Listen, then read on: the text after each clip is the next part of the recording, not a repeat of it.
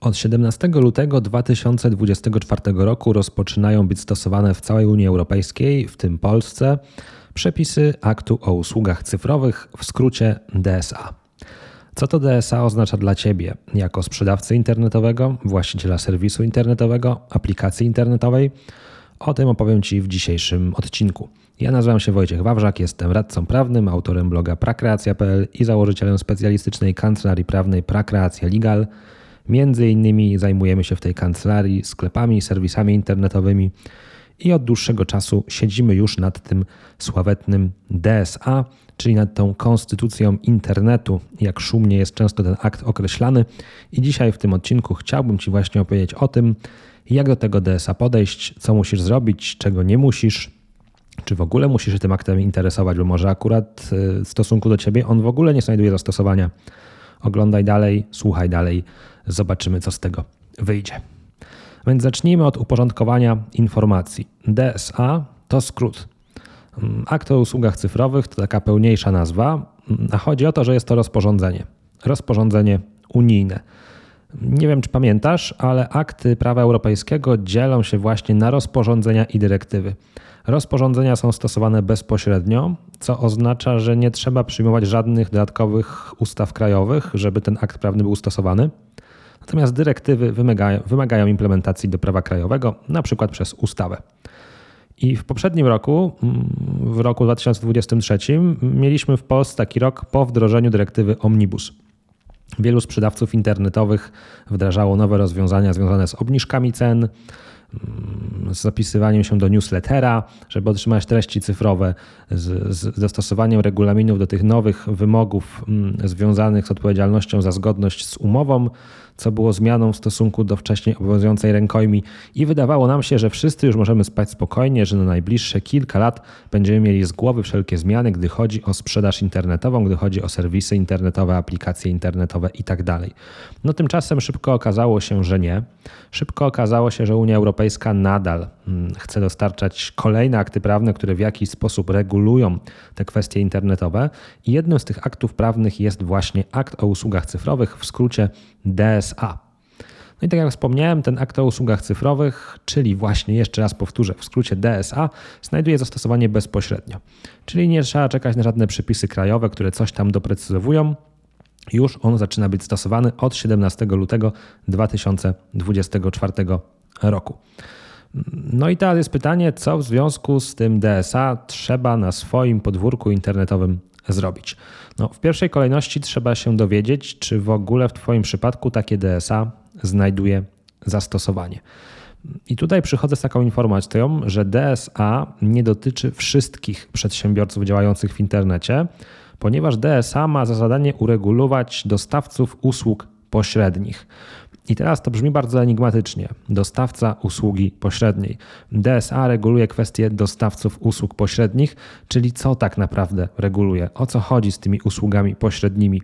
Gdyby chcieć się poruszać jeszcze w tej terminologii, to trzeba byłoby sobie powiedzieć, że ustawodawca, prawodawca europejski w ramach tych usług pośrednich wskazuje trzy rodzaje usług. Zwykły przekaz, caching, hosting i my dzisiaj zatrzymamy się nad tą trzecią kategorią, nad hostingiem, bo ten hosting powoduje, że bardzo dużo przedsiębiorców internetowych w niego wpadnie. I ja generalnie uważam, i myślę, że to nie jest też głos odosobniony, że to pojęcie hostingu wykorzystane w rozporządzeniu samo w sobie nie jest do końca fortunne, bo ono właśnie robi taki trochę zamęt. No bo my wszyscy kojarzymy hostingodawców z czego? No z tego, że ja na przykład zakładam konto w jakiejś firmie hostingowej, wkładam jakieś rzeczy na serwer i dzięki temu moja strona funkcjonuje sobie w internecie, czyli hostingodawca przechowuje tą moją stronę internetową. Ale definicja hostingu, a w zasadzie usługi hostingowej zawarta w DSA jest dużo szersza. Tym hostingiem, tą usługą hostingu jest każda sytuacja, w której użytkownik w rozporządzeniu zwany odbiorcą usługi przekazuje jakieś informacje i te informacje są następnie przechowywane na jego żądanie przez dostawcę tej usługi. I znowu brzmi to bardzo, bardzo tajemniczo, mm, ale nie rozłączaj się, bo ja za chwilę powiem o co chodzi. Ano chodzi o to, mm, że jeżeli na przykład w Twoim serwisie internetowym masz moduł pozwalający publikować komentarze, pozwalający publikować opinie, pozwalający publikować jakieś posty, na przykład w jakiejś grupie wsparcia, czy pod lekcjami w ramach kursu online. Czy masz choćby tak trywialną funkcjonalność jak możliwość uzupełnienia profilu użytkownika, czyli użytkownik zakłada konto użytkownika, podaje jakieś tam dane niezbędne, żeby to konto zarejestrować, na przykład adres e-mail i hasło, ale potem może to swoje konto użytkownika uzupełnić o jeszcze jakieś dodatkowe informacje, na przykład jakieś krótkie bio, na przykład dodać zdjęcie, mm, dać jakieś notatki o sobie i tak no wtedy też mamy do czynienia z tymi informacjami, które ten użytkownik przekazuje. No i o to właśnie chodzi w tej usłudze hostingu. Chodzi o przechowywanie jakichkolwiek informacji, które użytkownik przekazuje. Dodaje opinię w sklepie internetowym, dodaje komentarz pod artykułem na blogu, uzupełnia swój profil w ramach konta użytkownika, dodaje jakieś notatki pod lekcjami, albo po prostu jest to jakieś forum, grupa wsparcia, gdzie są publikowane posty. To są wszystkie przykładowe sytuacje, gdy dochodzi do przekazania przez użytkownika jakiejś informacji i te informacje są następnie przechowywane, a czasem publikowane. I to rozróżnienie między przechowywaniem a publikowaniem jest dość istotne, dlatego że DSA przewiduje, że pod typem usługi hostingu jest usługa platformy internetowej. I usługa platformy internetowej polega na tym, że nie tylko jakaś informacja jest przechowywana, ale jest również rozpowszechniana. Czyli na przykład opinia w sklepie internetowym, no sprzedawca gromadzi ją po to, nie po to, żeby sobie ją przechowywać po prostu na swoim serwerze, żeby ona nie była dla nikogo dostępna, no ale przechowuje ją po to, żeby ją publikować w serwisie, żeby inni użytkownicy również ją widzieli. W związku z tym taka sekcja opinii w sklepie internetowym no, będzie uznana za platformę internetową. I jak widzisz, te dwa pojęcia, usługa hostingu, usługa platformy internetowej, brzmią bardzo poważnie i nasuwają takie pierwsze skojarzenie, nie no, mnie to w ogóle nie dotyczy, jaki hosting, jako, jaka platforma internetowa. No tymczasem okazuje się, że ta definicja hostingu zawarta w DSA sprawia, że tak naprawdę znaczna część serwisów, sklepów, aplikacji internetowych będzie w jakimś chociażby zakresie świadczyć usługę hostingu. Co więcej, stwierdzenie, że ktoś świadczy usługę hostingu, nie jest zależne od tego, czy on faktycznie technicznie ją świadczy, czy on ma swoją własną infrastrukturę do tego. No i tutaj posłuszmy się przykładem, na przykład systemu komentarzy Diskus, który jest bardzo popularny w internecie. Na wielu blogach właśnie komentarze funkcjonują w oparciu od Diskusa. No więc jeżeli jakiś użytkownik korzysta z Diskusa, bo chce zostawić komentarz pod artykułem, no to on nie, rejestruje się w konkretnym serwisie, w którym Diskus jest obecny, tylko korzysta ze swojego ogólnego konta w Diskusie to Diskus świadczy na rzecz tego użytkownika usługę polegającą na tym, że on może opublikować ten komentarz, może sobie przeglądać listę komentarzy dodanych przez siebie na różnych stronach internetowych. I to mogłoby prowadzić do wniosku, że ten właściciel strony internetowej, który tylko zapewnia funkcję komentarzy, no on nie jest tam dostawcą usługi hostingu, bo to nie on fizycznie przechowuje te komentarze, tylko Diskus te komentarze przechowuje. No ale tutaj trzeba patrzeć szerzej. Trzeba patrzeć szerzej, bo przecież właściciel strony internetowej, który osadza na tej swojej stronie dyskusa, powoduje, że użytkownik w ogóle może zostawić ten komentarz. Gdyby właściciel tej strony nie uruchomił sekcji komentarzy, to nie byłoby możliwości publikowania. Co więcej, ten właściciel strony internetowej może tymi komentarzami w ramach dyskusa zarządzać. On może je moderować, może nakładać jakieś sankcje na użytkowników, może zablokować danemu użytkownikowi możliwość publikowania komentarzy na danej stronie.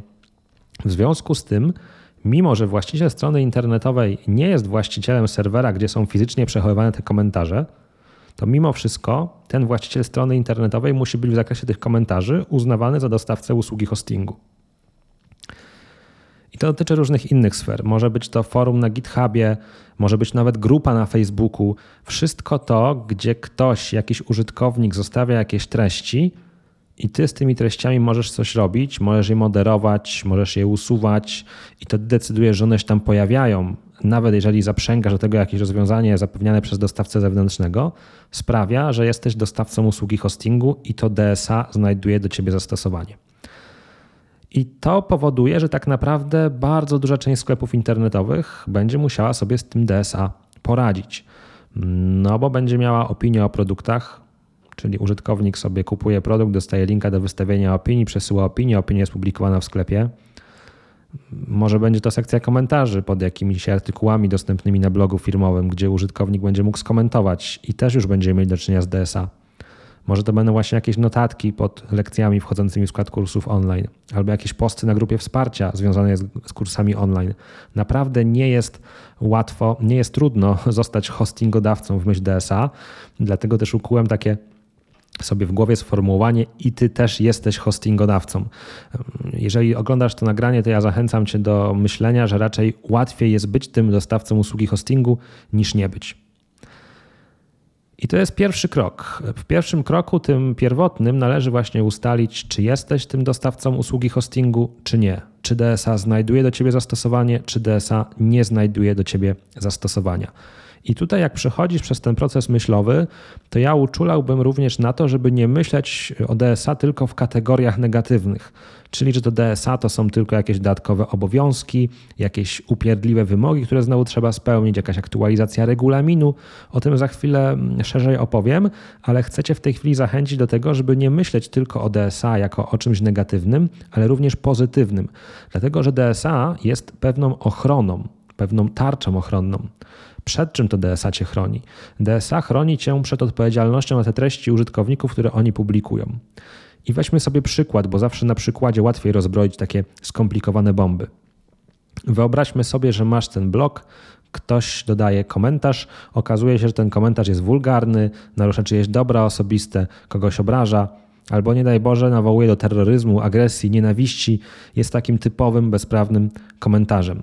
Gdyby, gdyby nie DSA, to należałoby przyjąć, że ty ponosisz odpowiedzialność za ten komentarz, no bo on jest przecież widoczny na twojej stronie internetowej. Ale stosując DSA, jesteś z tej odpowiedzialności zwolniony tak długo, jak długo nie wiesz o tym, że on jest bezprawny. Jednocześnie nie masz obowiązku prowadzenia takiej aktywnej weryfikacji. Czyli wdrożenie tych wszystkich wymogów związanych z DSA, o których powiem, jest też dla ciebie zasadne o tyle, że w ten sposób uwalniasz się od takiej prostej odpowiedzialności, że jeżeli coś znajduje się na twojej stronie internetowej, to ty ponosisz za to odpowiedzialność. Mm, to jest taka trochę kontynuacja tego, co te, do tej pory w Unii Europejskiej funkcjonowało na podstawie wdrożenia dyrektyw europejskich i chociażby u nas w Polsce mamy ustawę o świadczeniu usług drogą elektroniczną, która również te wyłączenia odpowiedzialności przewiduje ale DSA znowu się z tym mierzy, DSA to podkreśla i w tym zakresie DSA zastąpi tą regulację. I oczywiście jest to temat dużo bardziej mm, skomplikowany. Jeżeli chciałbyś się w niego zagłębić, to w wersji tekstowej tego poradnika, która dostępna jest na moim blogu, będziesz mógł się wczytać w te detale. Link zostawię pod tym wideo. Natomiast na, na momencie, w momencie tego wywodu, tego wywodu do kamery, który tutaj prowadzę, zatrzymamy się po prostu na takim stwierdzeniu, że DSA to nie tylko negatywy, ale również pozytywy.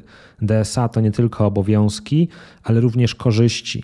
Nie róbmy wszystkiego, żeby DSA ominąć, bo czasem to nie ma sensu. Czasem próbując ominąć DSA, sprawisz, że pozbawisz się tej tarczy ochronnej przed odpowiedzialnością za treści użytkowników, którzy publikują je w Twoim serwisie. Uf, ok, mamy zatem te dwa bloki za sobą. Wiesz już, jak ocenić czy stosujemy do ciebie DSA, czy nie. Wiesz już, jak ocenić, czy jesteś dostawcą usługi hostingu, czy nie. Wiesz też, że jest szczególny rodzaj hostingu, jakim jest platforma internetowa. No i też zaszczepiłem w tobie tą myśl, mam nadzieję, że DSA to nie tylko negatywy, ale również pozytywy. No ale teraz pójdźmy dalej, zmierzmy się z tymi obowiązkami, które z DSA wynikają, czyli jeżeli stwierdzisz, że DSA znajduje do ciebie zastosowanie, to co musisz zrobić? Pierwszy taki najprostszy obowiązek to jest obowiązek wyznaczenia punktu kontaktowego. Ten punkt kontaktowy znowu brzmi bardzo dumnie, ale tak naprawdę może być to zwykły adres e-mail. Chodzi o to, żeby na swojej stronie internetowej, w regulaminie, w zakładce kontaktowej podać informację o tak zwanym punkcie kontaktowym, pod którym zarówno użytkownicy, jak i różne organy mogą się z tą kontaktować. To jest bardzo proste do wdrożenia. Nie będę się na ten temat rozwodził. W tym poradniku tekstowym, o którym wspominałem, do którego link znajdziesz pod tym wideo, opowiadam, pokazuję konkretne przykłady, jakie można wykorzystać do napisania tych postanowień realizujących wymogi z DSA w swoim regulaminie. W tym również jest tam wątek punktu kontaktowego. Więc pierwszy obowiązek z DSA to punkt kontaktowy. Mm, drugi obowiązek jest związany mm, ze wszystkimi tymi treściami, które użytkownik może ci przekazywać. Mm, czyli to, o czym mówiłem: komentarze, opinie, posty, notki itd. Tak musisz sobie zdawać sprawę, że taka treść, którą użytkownik może przesłać, no ona może być nielegalna, nielegalna w rozumieniu aktu o usługach cyfrowych, bo na przykład może naruszać czyjeś prawa autorskie, więc jest wprost nielegalna. Mm, ale ty możesz być również zainteresowany w tym, żeby ustanowić jakieś zasady radzenia sobie z tymi treściami. Czyli możesz w regulaminie swojej usługi, w regulaminie swojego sklepu, serwisu zawrzeć oddzielny paragraf poświęcony temu, jakie treści można publikować, jakie treści można przesyłać, a jakie nie. Wtedy dajesz sobie dodatkowy oręż, że możesz również moderować treści nie tylko nielegalne, które są wprost sprzeczne z przepisami prawa, ale również takie treści, które są sprzeczne z regulaminem, bo uznałeś, że takie treści nie mogą być publikowane.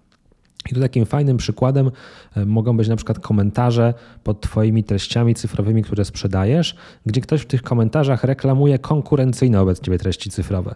Ktoś kupił na przykład od Ciebie kurs online tylko po to, żeby pod każdą lekcją zostawiać komentarz o tym, że można kupić konkurencyjny kurs online, lepszy, fajniejszy pod takim i takim adresem.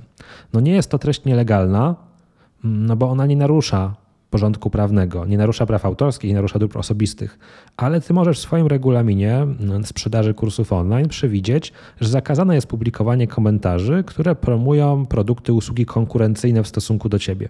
I w takiej sytuacji masz narzędzie, żeby takie komentarze usuwać. I to też trochę koresponduje z tym, o czym mówiłem przed chwilą, że to DSA to nie tylko negatywy, ale również pozytywy. I w tym zakresie tego pozytywu też można się doszukać, bo dzięki temu, że sformułujesz bardzo konkretnie katalog treści niedozwolonych, będziesz mógł się pozbywać treści, które wprawdzie nie są nielegalne, ale są szkodliwe w takim znaczeniu, że ty nie chcesz ich w swoim serwisie. No więc pierwszy taki wymóg, kolejny taki wymóg z DSA to wymóg właśnie opisania w regulaminie zasad zamieszczania treści, stworzenia katalogu treści niedopuszczalnych. No i co za tym idzie, jeżeli my sobie tworzymy katalog treści niedopuszczalnych, to przewidujemy również jakieś zasady moderacji. Twój regulamin powinien precyzyjnie określać zasady, na jakich te treści są moderowane. Czyli co się może stać, gdy jakaś treść nie spełnia wymogów, czy ona będzie usunięta, czy będzie po prostu pozbawiona widoczności, a może będzie w jakiś sposób depozycjonowana. I dalsze konsekwencje w postaci przykład blokady konta użytkownika, który dodaje takie treści, czy też w postaci zablokowania możliwości korzystania z jakichś określonych funkcji na czas określony, nieokreślony. Tutaj tych możliwości jest bardzo wiele, natomiast regulamin powinien jasno określać, jakie ty masz możliwości w stosunku do tych treści zamieszczanych przez użytkowników. No i jak mamy sobie już ten katalog treści niedopuszczalnych i mamy również uregulowane zasady moderacji tych treści, to pamiętaj jeszcze, że DSA wprowadza taki wymóg, żeby każdy, kto się zapoznaje z Twoją stroną, mógł zgłosić Ci, że jego zdaniem jakaś treść jest nielegalna. Czyli ktoś sobie wchodzi na Twoją stronę, zapoznaje się z jakimiś tam komentarzami, opiniami i stwierdza: OK, ta treść to ona narusza moje prawa autorskie i ma prawo zgłosić taki fakt. To jest tak zwany mechanizm zgłaszania naruszeń, mechanizm zgłaszania nielegalnych treści. Twój regulamin powinien określać taką procedurę, w jaki sposób ktoś może zgłosić do ciebie taką treść i co ty zrobisz, gdy ktoś takie zgłoszenie prześle. No jeżeli mamy sobie procedurę zgłoszeń omówioną, jeżeli mamy sobie omówioną również procedurę moderacji, to trzeba jeszcze pamiętać, że w wyniku tych zgłoszeń moderacji ty możesz podejmować różne decyzje. Możesz treść usunąć, zablokować, a możesz się na przykład z jakimś zgłoszeniem skierowanym do ciebie nie zgodzić. Mm, I w stosunku do każdej decyzji, jaką ty podejmiesz, użytkownik powinien mieć możliwość odwołania się. Czy jeżeli ty na przykład informujesz użytkownika, że usunąłeś dodaną przez niego treść, bo uważasz, że ona jest niezgodna z regulaminem, bo na przykład promuje konkurencyjne produkty, to raz musisz poinformować o tym użytkownika i ten użytkownik musi od ciebie utrzymać takie uzasadnienie tej twojej decyzji, a po drugie on musi się móc odwołać, czyli on może złożyć odwołanie na twoją decyzję. A tu dobra wiadomość jest taka, że jeżeli chodzi o mikroprzedsiębiorców i małych przedsiębiorców, to nie musisz stosować takiej rozbudowanej procedury rozpatrywania skarg, o której mowa w DSA. Musisz po prostu stworzyć możliwość odwołania się, mm, więc y, to chodzi po prostu o to, że ktoś może złożyć odwołanie, ty musisz je rozpatrzeć i też się do tego ustosunkować. I to są takie kluczowe wymogi związane z tymi treściami zamieszczanymi przez użytkownika. Katalog niedopuszczalnych treści, zasady moderacji, mechanizm zgłaszania tych treści i mechanizm odwoławczy. W wersji tekstowej tego poradnika, do której link znajdziesz pod tym nagraniem wideo, znajdują się przykładowe postanowienia, które możesz wykorzystać w swoim regulaminie, żeby wywiązać się z tych obowiązków.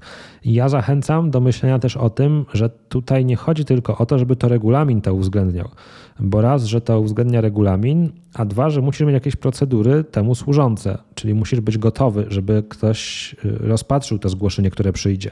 Musisz stworzyć jakąś możliwość przesłania tego zgłoszenia w sposób techniczny. Oczywiście najprościej można to zrobić mailowo, czyli wyznaczyć jakiś adres e-mail, ten punkt kontaktowy właśnie, na który można przesyłać te wszystkie zgłoszenia związane z DSA, ale możesz na przykład również pewne funkcjonalności zaszyć na stronie.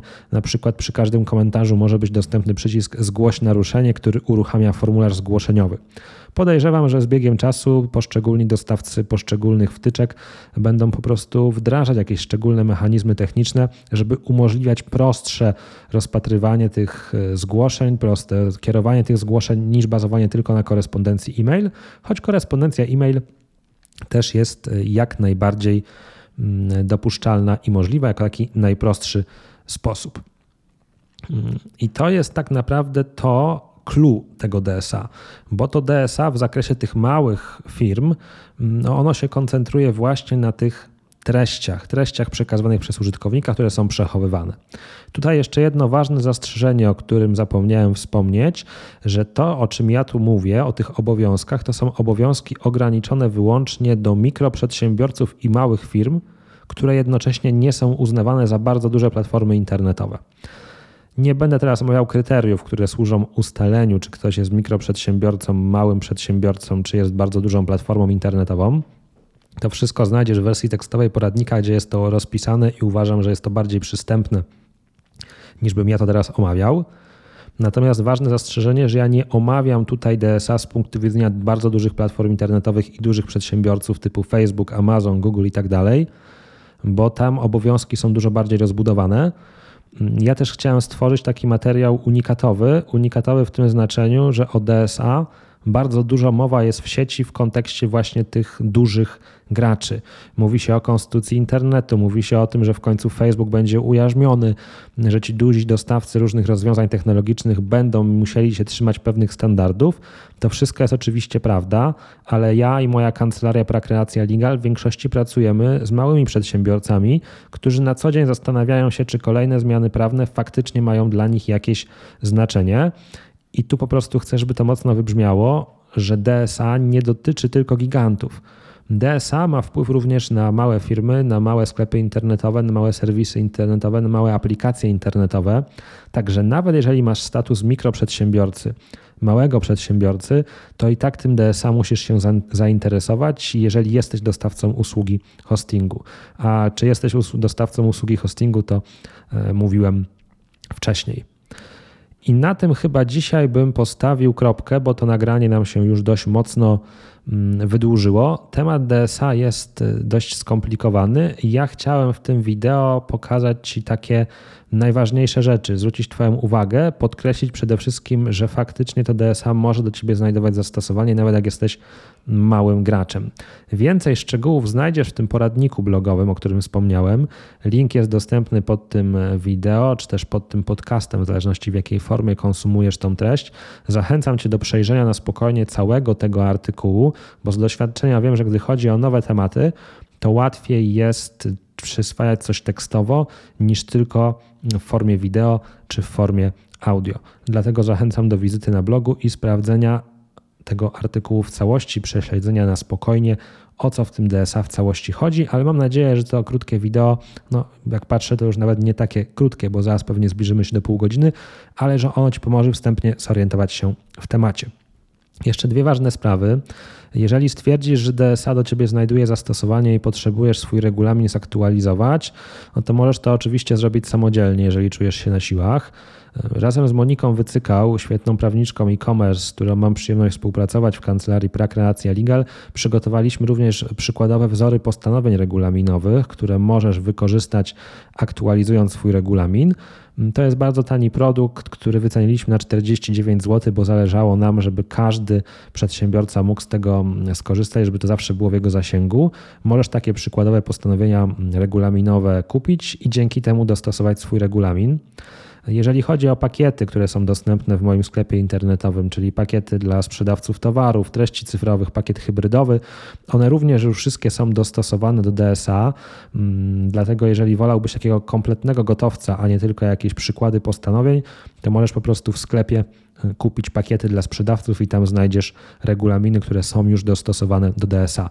No i wreszcie, jeżeli nie interesowałyby Cię rozwiązania do samodzielnej pracy, to oczywiście zawsze jesteśmy w kancelarii dyspozycji w ramach usługi indywidualnej. Napisz do mnie mailowo na wojciech.wawrzak.małpaprakreacja.pl i porozmawiamy o warunkach możliwej współpracy. To wszystko na dzisiaj. Pamiętaj o tym, że DSA to nie tylko negatywy, że to, że to również pozytywy. Pamiętaj o tym, że ty również możesz być hostingodawcą i wcale nie jest to takie trudne, jak mogłoby się wydawać.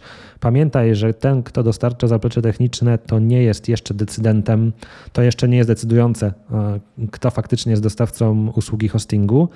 Mm, no i pamiętaj o tym, że faktycznie z tym DSA do 17 lutego powinieneś się zapoznać, mm, no bo od 17 lutego te przepisy są stosowane i Twój sklep, serwis internetowy, aplikacja powinny być od tego momentu gotowe. Wielkie dzięki za uwagę. Trzymaj się ciepło. Cześć, cześć.